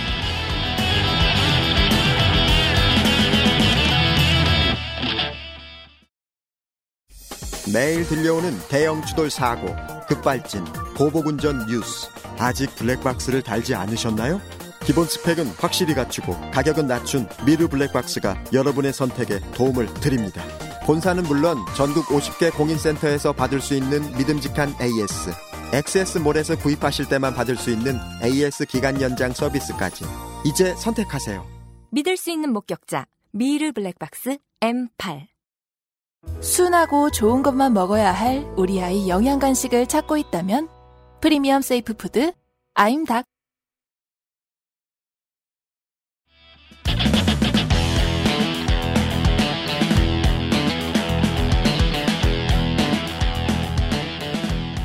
석달 만에 이상평론입니다. 돌아왔습니다. 돌아왔어요. 네. 네, 돌아왔습니다. 음. 어, 지금 그 잠시 쉬는 사이에 어, 윤세민 기자님께서 들어오셨는데. 네. 어, 모자에 섹스라고 써 있네요. 네, 섹스만 써 있는 게 아니라. 아, 마이크 켜드릴게요? 마이크, 마이크가 꺼져 있네. 네. 머니 파워 섹스라고 써 있잖아요. 네, 머니 섹스 파워라고 써 있죠. 네. 네. 이게 왜곡이죠? 네, 일부만 콕 집어가지고. 그죠? 네. 섹스! 이러고 말아버리는. 자기 관심 있는 것만. 네. 네.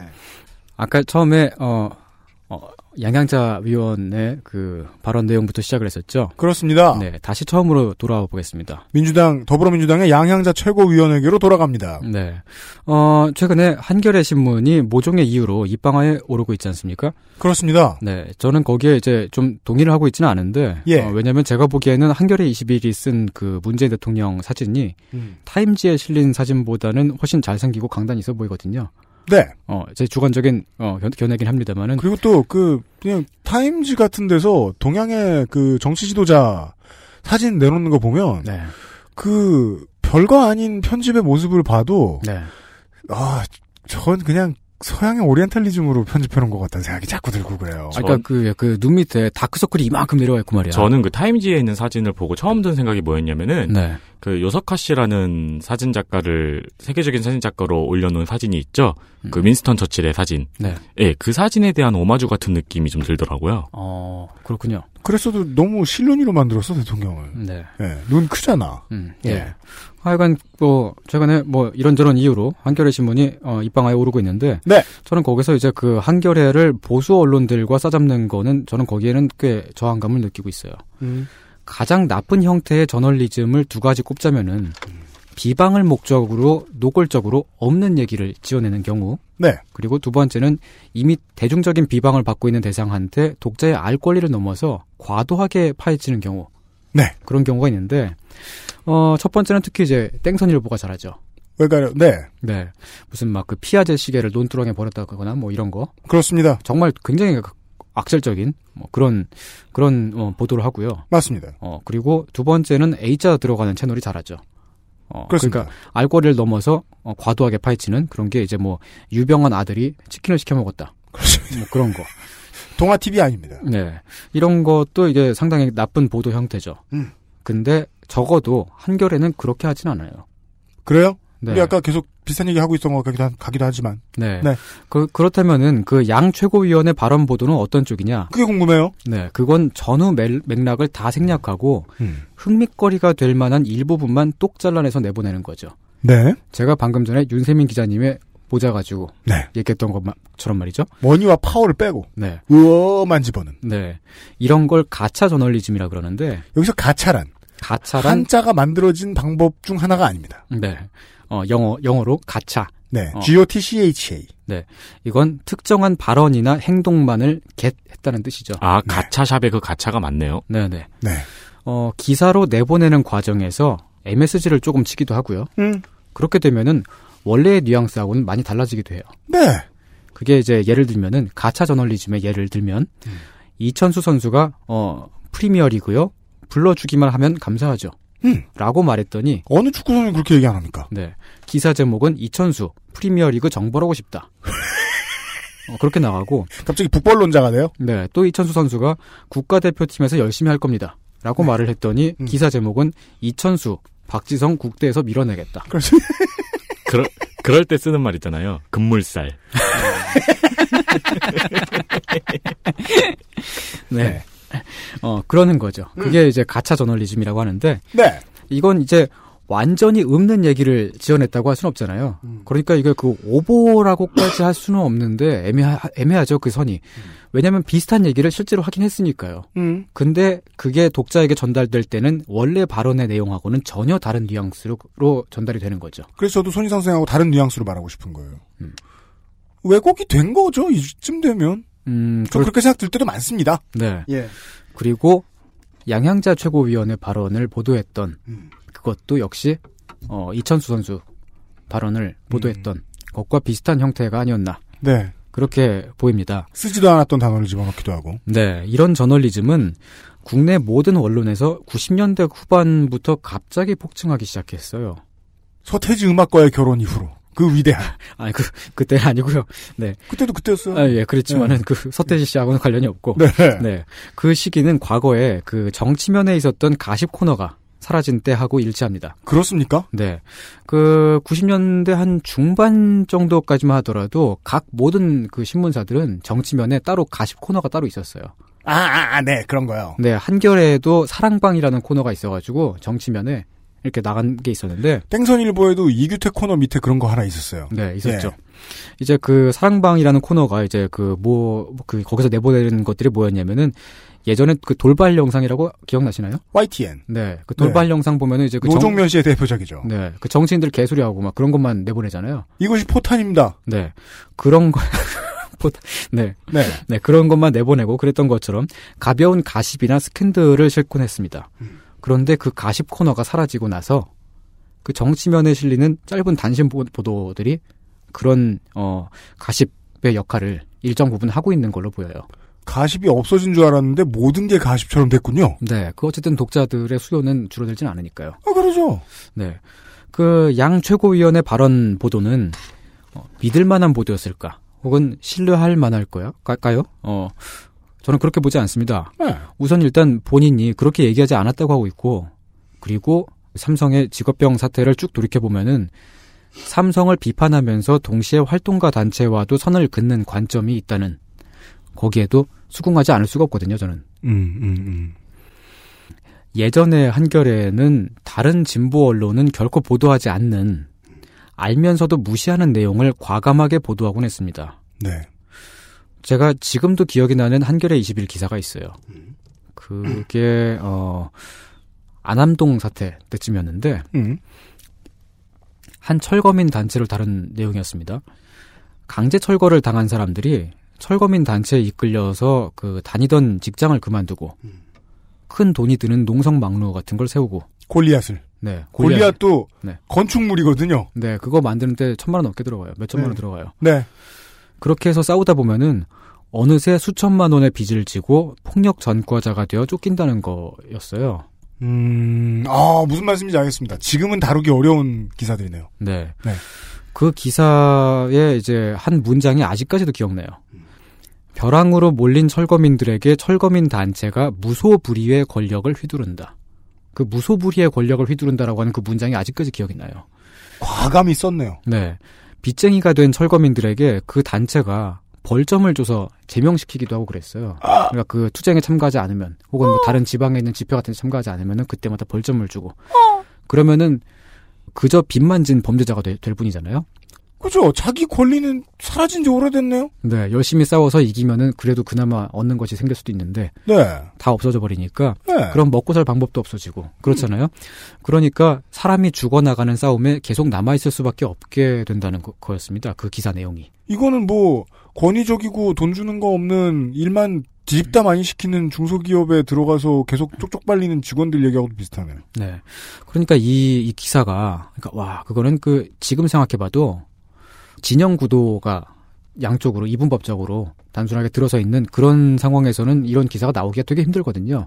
이게 기사도 기자도 그렇게 용기 있게 썼지만 네. 데스크도 아 잘 썼네 오케이 해줬다는 거 아니에요? 네. 그러니까 그때 한결에는 진짜 독립 언론이었습니다. 물론 그렇습니다. 지금도 지금도 어, 그렇습니다만은 음. 정치 가십으로 지면을 채우지 않고 단순히 이분법적인 진영 구도에 갇히지 않은 독립 언론의 진짜 그 정말 제가 좋아했던 그런 독립 언론의 모습을 또 기대할 수 있을까요? 최근에 사람들이 한겨레를 어, 비판하고는 합니다만은 그게 이제 그 발단은 페이스북의 몇몇 포스팅이었습니다만은 또 한편에는 오랫동안 한겨레를 구독해온 독자들의 실망이나 염원도 거기에 포함되어 있지 않을까 하는 생각입니다. 그래 보입니다. 네. 독립 언론의 역할을 하지 않는다면 어, 우리가 해야겠죠, 뭐. 그렇습니다. 네. 여기서 우리라고 이야기할 때 그 손이상 고문과 저의 입장이 다릅니다. 손이상 고문은 이제 오마이뉴스에 가서 협상을 할 수도 있고 팟짱에 고정을 꼽아달라. 예. 네. 저는 이제 여기서 버텨야 되고. 네. 네. 반드시 관철시켜야 되는 게 있고. 그렇습니다. 네. 음, 제가 그러니까 한겨레 21을 저는 저, 저 같은 경우는 제가 고딩 때부터 구독을 했거든요. 네. 고등학교 때 제가 그 돈 모아가지고 제 돈으로 음. 구독 신청을 하고 그랬었어요. 네. 제가 지금까지 읽은 한겨레 21을 쭉 일렬로 세워놓으면은 음. 도미노를 할 수 있습니다. 근데 한겨레 21은 잘 안 쓰잖아요. 저도 그 얘기하고 싶었어요. 어서 개구라 하십니까? 아, 한겨레 21을 세운다고요? 아, 뭐 제가 해본 적은 없었습니다. 중, 네. 중철이죠, 한겨레 21은? 아, 그렇죠. 그러니까. 얇고. 예. 예, 뭐. 그거 뭐 화장실에서도 못 쓰는 걸. 예. 네. 어, 어, 오늘은 양향자 민주당 최고위원의 발, 발언을, 어, 그리고 그, 그 발언을 이천수의 발언처럼 내보낸 한 신문 기사 이야기를 해봤습니다. 그렇습니다. 네. 그 이야기를 하기 위해서 투쟁 현장의 이야기를, 어, 조금 깊게 한번 돌아봤고요. 네. 이야기가 이렇게 흘러왔는데, 네. 어, 이제 좀 정리를 좀 해주시죠. 네. 이런 이야기였습니다. 그 저는 정... 일단 그거부터 하잖아요. 아, 예, 그렇죠, 그렇죠. 제가 이게 그, 그, 그, 아무 생각 없이 하는 말이 꽤 많아요. 돌아보니까. 음흠. 그런 이야기였습니다. 네. 키워가 왜 이게 사람이 해서도 안 되고, 가까이 해서도 안 되느냐. 하면, 싸움을 하는데 디테일에 매몰되기 때문입니다. 싸움의 디테일이란, 이제, 민중들의 투쟁에서는 이런 식입니다. 내가 오늘 경찰한테 어떤 물리적인 폭력 진압을 당했다. 음, 네. 혹은 검경에게 어떤 잘못된 과하도한 수사를 당했다. 뒷조사를 많이 당했다. 검경 입장에서, 언론사 입장에서는 피해자가 어찌저찌하게 싸가지 없게 하는 걸 보니까 저쪽이 잘못된 것 같다라고 쓰는 게 맞겠다고 데스크에서 얘기해줬다. 언론인의 입장에서는 우리가 그동안 해온 잘한 일이 얼마나 많은데 요즘 많이 쓰는 말이죠. 우리가 그동안 용기 있게 보도해온 게 얼마나 많은데 사람들은 우리를 이러저러한 나쁜 놈이라고 말하더라. 음, 예. 그렇게 말할 수 있죠. 이 융털이 꼬인 놈들이라고 얘기하더라. 음. 아니다. 우리 언론사는 융털이 꼬이지 않은 회사다. 대중은 개떡 같은 메시지로 신호를 주더라고요, 언제나. 음, 네, 그렇죠. 뭔가 쌓아왔던 것들이 막 있는데, 그게 되게 다른 데에서 터지고 그러죠. 네. 그, 막, 이렇게, 연인 간에 싸울 때도 그렇잖아요. 그 전에 막, 맞아요. 막 불만 있어가지고 막 쌓, 쌓이고 쌓이고 그랬던 게 있는데, 어느 날 보니까 그 되게 사소한 건데, 막 치약 뚜껑을 안 닦고 그러면 거기서 빡치고. 그리고는 둘이 싸우던 맥락이 있으니까 이게 네. 싸움의 무서운 점입니다. 음. 이제까지 싸워오던 맥락이 있고 지금 우리가 뭘 무슨 말로 다투든 잠시 후에 또 싸워야 돼요. 음. 그래서 그 맥락을 지키느라 안무를 해요. 안 안무요? choreograph 춤을 맞춰요. 음. 이 춤에 틀리면 맞는 얘기를 해도 마치 법원의 서기가 적지 않듯이 네. 빠져요 이야기에서 그래서, 편집이 돼버려요. 그래서 그때 자주 쓰는 말이 있죠. 지금 그 얘기가 왜 나와? 지금 그 얘기가 왜 나와? 음. 왜 나왔는지를 생각해야 돼요.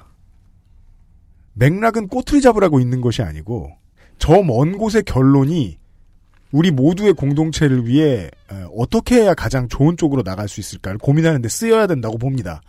지금 일부 시민들과 일부 진보 언론들 거기에 종사자들이 당사자죠. 종사자들이 서로 받고 있고 주고 있는 상처는 지금 상처 주는 최근에 나온 말 몇 마디 피상적인 것 가지고 해석할 만한 문제가 아니라는 말씀을 손희상 선생이 드리고 싶었던 것 같습니다. 궁예세요? 어떻게 아셨습니까? 언론에 관한 이야기를 나누어 보았습니다. 2017년 5월에 아, 정권 바뀌고 첫 이상평론이었습니다. 손희상 선생 수고 많으셨습니다. 네, 고맙습니다. XSFM입니다.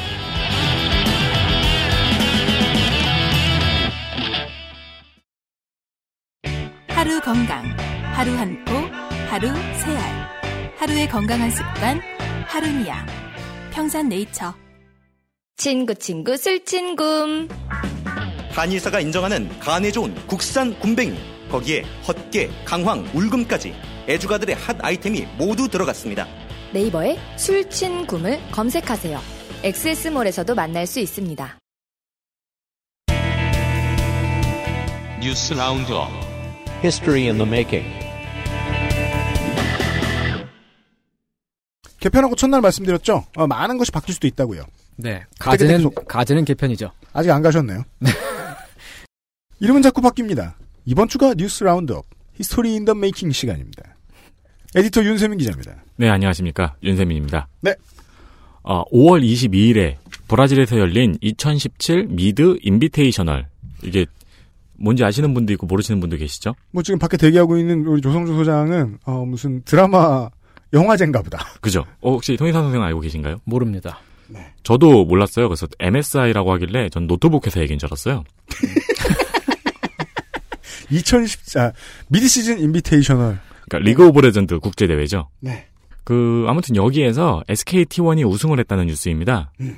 그리고 이 시상식에 호나우두 그 옷 못 입는 그 양반 말고요. 네. 오리지널 호나우두. 네. 일기 호나우두. 브라질의 호나우두 선수가 잘생기지 아, 잘생겼다고 표현하기 어려운 호나우두. 네. 아, 지금은 선수가 아니죠. 네. 브라 브라질의 호나우두가 시상을 했다는 소식입니다. 네. 이 시상식에서 페이커 이상혁 선수와 호나우두가 얼굴을 마주하자 관중석에서 엄청난 환호성이 터졌다는 내용도 들어있더라고요. 네, 레전드와 레전드가 만났거든요. 그 저는 이게 무슨 말인지 몰랐거든요. 음. 그래서 페이커 이상혁 선수를 막 찾아봤는데 음. 겨우겨우 teleporter를 잘 쓰는 선수라는 것만 알았어요. 그러니까 롤도 되게 관념의 세계라 한참 해봐야 돼요. 예. 사실 제가 e스포츠를 좋아한 것도 10년 전이거든요. 네. 저는 박정석 선수의 팬이었거든요. 아, 박정석 전 감독이 지금 최근에 감독직에 사임하신 걸로 알고 있는데. 아, 그래? 어, 저는 그래서 이번에 감독이었어 하는 것도 처음 알았어요. 그러니까 그 깨벗고 등 보여줄 때만 기억하시다가. 그러니까요. 네. 그 헤드폰 쓰는 그것만 기억하다가. 네. 저는 쌈장 팬이었습니다. 제일 젊어가지고 이 방에서. 축하합니다. 거참. 네. 그리고 10년 동안 e스포츠가 망했다고 생각을 하고 있는데 웬걸 기사 때문에 보니까 망하기는커녕 지금 리그 오브 레전드하고 오버워치 때문에 오히려 과거 스타 원으로만 이끌어가던 상황에 비해서 훨씬 더 다양하게 바람직하게 활성화되고 있더라고요. 네. 심지어는 4월 17일에는 2022년 항저우 아시안 게임에서 e스포츠가 정식 종목으로 채택됐다는 기사가 있습니다. 아시안 게임에서요? 네. 네. 와. 그러니까 우리 그 e스포츠 팬들이 꿈꾸던 그 공중파에서 네. 중계하는 그 모습을 볼 수 있는 거죠. 네. 오. 10년 전에 e스포츠 팬이었다고 하는 저도 지금 이제 뒤처진 거예요. 맞습니다. 이거를 다시 말하면은 정부의 무관심 속에서 20년 동안 이렇게 커왔다는 거예요. 네. 그 임요한 생가도 안 만들고 이영호 마라톤 대회도 안 만들었는데 이렇게 컸다는 거예요. 네. 그런 이야기였습니다. 그 페이커를 이야기하기 전에 뭐 요런 것만 간단하게 이야기를 해드리면 아, 스타원과 카운터 스트라이크 시대의 e스포츠의 광팬들은 지금의 세대가 아닙니다. 네. 지금의 세대는 롤과 오버워치가 만들어낸 세대죠. 네. 물론 이 게임이라는 게 그 기록 덕후들과 밀접한 연관을 맺고 있는 종목이 e스포츠 종목이기 때문에 결국 기록은 모든 걸 다 말해주지만 페이커는 지금의 세대에게는 슬레이어즈 박서 이상의 존재란 말이에요. 네. 예. 이런 인물이 다시 나오는데 한국에서 다시 나오는데 오랜 세월이 걸리지 않았습니다. 그렇습니다. 특히나 이 롤의 경우에는 그 SKT1이 뭐라고 얘기해야 될까요? 21세기 초반의 레알 마드리드 음. 혹은 뭐 21세기 초반의 LA 레이커스 그런 팀이란 말이에요. 지금 주축 다섯 명 중에 울프 한 사람을 제외하고는 전부 다 세계 랭킹 1위.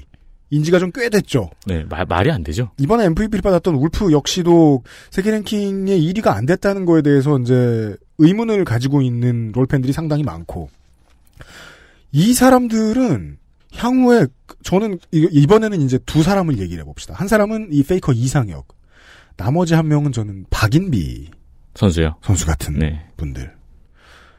이 정도의 도미넌트한 플레이어가 있죠? 그 어느 나라를 가더라도 그 나라를 흔드는 인물이 됩니다. 그렇죠. 우리 그 필리핀에 게이 싫어하시는 그분 누구시죠? 복서? 아, 아 매니 네. 페키아오. 네. 네. 이분은 뭐 만약에 지금 지금도 물론 정치를 하고 계십니다만은 게이 싫어하는 사람은 뭐예요? 그래서 저 나이키 광고에 잘리셨잖아 그분이. 아 그래요? 예. 그분이 만약에 지금 대통령에게 반기를 든다. 그러면은 탄핵이죠. 지금, 대통령도 그 계엄령 함부로 못 내릴걸요? 네. 파키아오가 그랬다면? 그럼요. 예. 박인비와 페이커의 경력에 절반도 못 미치는 수준 정도, 커리어 정도 가지고 있는 운동선수들도 어딜 가면 그 나라를 뒤집어 놓습니다. 음.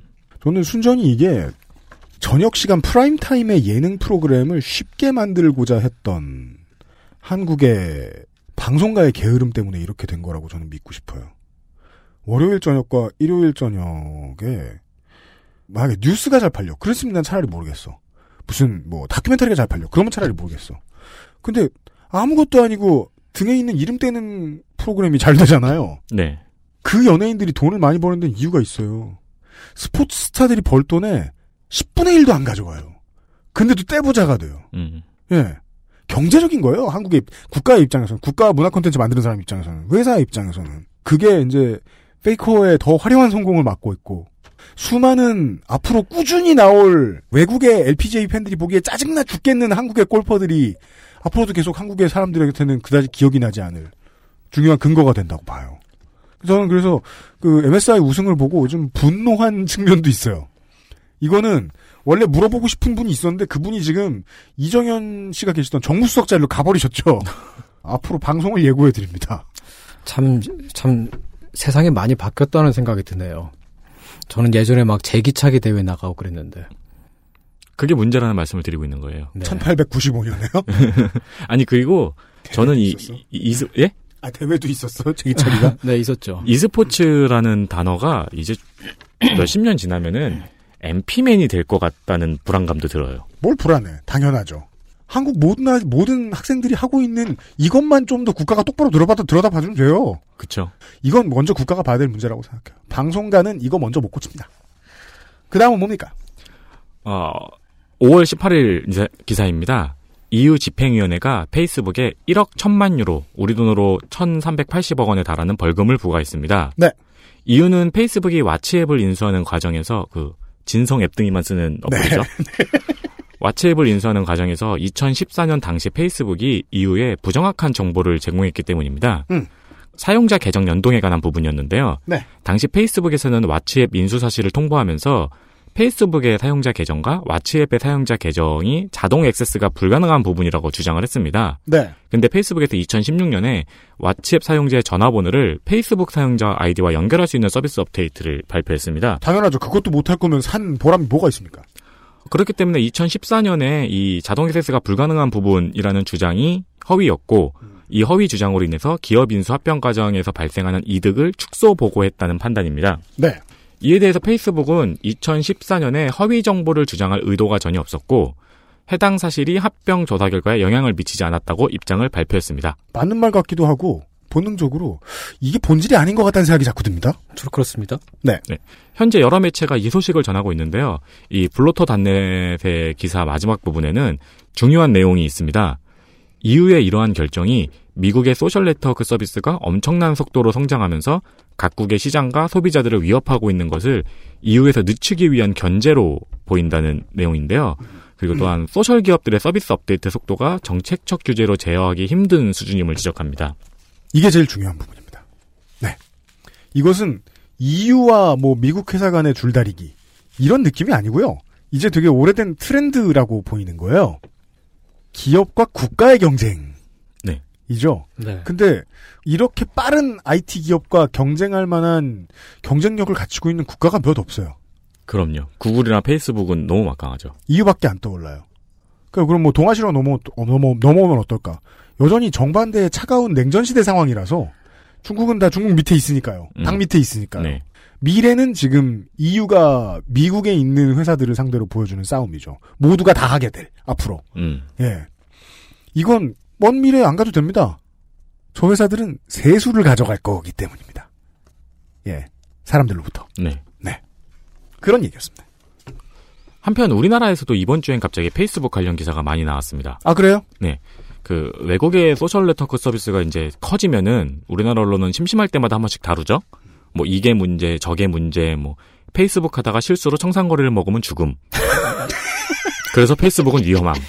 뭐 이런 류의 기사가 많이 나오잖아요. 근데 최근에는 주커버그 씨가 문재인 대통령에게 메일을 보냈다는 뉴스가 떴었죠. 네. 네. 그리고 어 또한 SK텔레콤과의 전용 서버 설치에 대한 이슈가 있었습니다. 음. 이 SK텔레콤과의 이슈를 간단하게 설명을 드리자면은 페이스북에 빠르게 접속할 수 있는 전용 서버를 그동안 KT만 설치해 놓았습니다. 네. 그리고 SKT랑 LG는 이 서버를 같이 쓰고 있었는데 음. 최근에 트래픽이 늘어나면서 페이스북에서 SKT와 LG에도 이 서버를 설치하라고 요구를 하였다는 겁니다. 음. 현재 넷플릭스나 유튜브 같은 경우에도 자사통신사에서 직접 돈을 들여서 서버를 설치해서 운영 중이라고 하네요. 네. 네. 근데 이 두 통신사가 이것을 거부합니다. 음. 거부하자 페이스북에서는 SKT랑 LG 사용자를 홍콩 서버로 연결시켰다는 것이 문제가 되었습니다. 네. 그것도 그거대로 뉴스인데 이런 이슈와 비슷한 시기에 그 중앙일보, 연합뉴스, 한국경제, 한경닷컴 뉴스원들의 기사들이 눈에 띄네요. 어, 기사 제목들은 두 얼굴의 페이스북 콘텐츠 관리, 자살 생중계는 허용하면서 대통령 위협 방송은 불어, 페이스북에 신고되는 포르노 한 달에 5만 건 이런 기사들인데요. 네. 제가 보기에는 왠지 타이밍을 맞춘 것처럼 보입니다. 아, 그렇군요. 네. 페이스북 사용자가 2억인 20억인데요. 포르노가 한 달에 5만 건이면은 청정 지역이죠. 그죠. 네. 그 저걸 얘기했어야지 이걸 얘기하고 싶으면은 그 텀블러를 그러니까 세기 힘들어 텀블러는 또 보고를 안 줘요. 네. 그 SNS가 말이죠. 3년상의 약자잖아요. 어, 그래서 그 유교적인 전통에 있는 그 우리 우리 하- 한국 언론들이 그 많이 관심들을 갖고 있는 것 같아요. 그럼 샌프란시스코 49너스는 49제 하는 사람들이에요. 알았어요. 네, 이렇게 어, 왠지 그 국내 대기업과의 분쟁이 있으니까 그때 타이밍을 맞춰서 나온 기사인 것처럼 저는 보였는데요. 이중 자살 중계에 대한 자극적인 제목이 눈에 띄었습니다. 기사 제목들은 자살 중계 오케이, 뭐, 자살 중계는 꼭 안 막아도 같은 제목을 달고 있습니다. 네. 그래서 내용을 살펴봤어요. 어, 영국 가디언지에서 페이스북의 내부 방침을 입수했다고 보도한 것을 한국에서 보도한 건데요. 네. 이 자살이나 자해 영상에 대한 규제는 자살이나 자해 영상에 대해서 고통에 빠진 사람을 도울 수 있는 기회로 활용되는 의미가 없어지면은 그 이후에 삭제한다는 내용이었습니다. 네. 이걸 뭐 자살 중계는 꼭 안 막아도라는 식으로 기사 제목을 단 거죠. 그렇습니다. 네. 어, 두 가지 이야기를 할 수가 있어요. 하나는 이제 우리가 전통적으로 생각하고 있던 그 국가 내에서 이제 통신망을 운영하는 업체. 네. 들은 보통 국가 내에서 대기업의 위치를 차지하고 있습니다. 네. 그리고 어, 가장 중요한 이제 굴지의 하드웨어 생산 업체. 이 양쪽은 반목하거나 협업하거나 어, 양쪽 중에 누가 더 세냐에 따라서 나머지 한쪽이 좀 빨려 들어가 좀 지고 들어가거나 이런 관계를 유지했어야 됐고 네. 그 둘이 언제나 가장 큰 어, 크기들이었어요. 거기에서 지금 소프트웨어 기업들이 끼어들었다는 겁니다. 음, 음. 예, 특히나 소셜 위주. 네. 지금 파워 게임이 좀 다- 양상이 달라지고 있다는 게 이게 앞에 말해준 그 이유와 페이스북의 대결 구도의 전초전 같은 이야기입니다. 지금까지 구글에는 완전 항복이죠. 그렇죠. 네. 그리고 그 뒤에는 멀리 하늘 위에서 구글이 웃고 있어요. 그리고 그리고 이러한 문제가 생겼을 때 지금 어, LGU 플러스하고 SKT 쓰시는 분들 페북이 왜 늘어졌나 생각하시는 분들 좀 있었을 거예요. 네. 특히나 이제 LTE로 서비스 받으실 때 네. 5, 3G나 이런 문제가 생겼을 때 결국은 서비스 받는 사람들의 받는 서비스 질이 낮아졌기 때문에 자기들 경쟁력의 문제인데 자기들 경쟁력의 문제가 생겼을 때 그 큰 대기업에 이사급 상무급 몇 명을 달고 있는 홍보실에서 하는 일이라는 게 고작 한경에다가 보도자료 내주는 거다. 음. 라고 생각하면 우리의 앞날은 너무 어둡다는 겁니다. 음, 네. 이런 구멍가게 같은 방식으로 갤럭시 A 되게 좋은 폰이잖아요, 지금. 네. 그건 알아. 근데 홍보실에서 하는 언플의 수준은 높아진 게 아무것도 없잖아요. 보고 있으면 너무 측은해져요. 홍보실 때문에 우리가 바라보는 그 첨단 IT 기업의 value가 떨어져요. 그러니까 어, 그 홍보실에서 말이죠. 삼성, 애플 게 섰거라. 라고 하는 자, 그 제목으로 여러분 검색해 보시면은 음. 그런 그 똑같은 기사가 음. 한 2000년대 초쯤부터 지금까지 계속 올라오고 있어요. 저는 2000년 전부터 있었다고 말씀하실 줄 알았어요. 그 피라미드에 막 이렇게 벽화로. 예. 어쨌든 게 섰거라가 계속되고 있죠. 서질 않아요. 예. 네. 아, 예, 시간 관계상 오늘은 여기까지 하겠습니다. 뉴스 라운드업 윤세민 기자였습니다. 네, 토요일에 다시 보죠. 네, 감사합니다. 네. XSFM입니다. 사람 사는 세상을 위해 정치를 시작한 노무현. 그는 우리 곁에 없지만 그의 꿈은 영원합니다. 노무현 재단은 사람 사는 세상을 위하여 노무현의 가치와 철학을 전합니다. 노무현 재단의 후원 회원이 되어 주세요. 1688-0523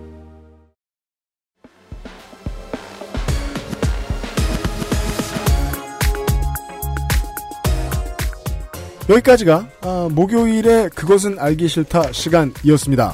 어, 다음 달에도 변함없이 이상평론에서 또 손희상 생 만나 뵐 거고요. 그리고 어, 내일 다음 주 첫날 요렇게 2시간 정도 5월의 기획 새 정부의 바란다 시간이 더 준비가 되어 있습니다. 그리고 그 다음은 더 많은 코너들이 준비되어 있습니다. 5월 것만 듣고 앞으로 계속 이렇게 가는 거 아니야 생각하실 필요 없습니다. 그 중에 재미없었으면 또 잘리고 그렇습니다. 내일 이 시간에 새 정부에 바란다 그 다음 시간으로 다시 뵙겠습니다. 듣느라 수고 많으셨습니다. 유승균 PD였습니다.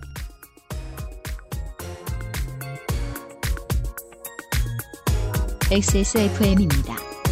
I D W K 아이고. 그 혹시 그 일본식 만담에서 치코미라는 개념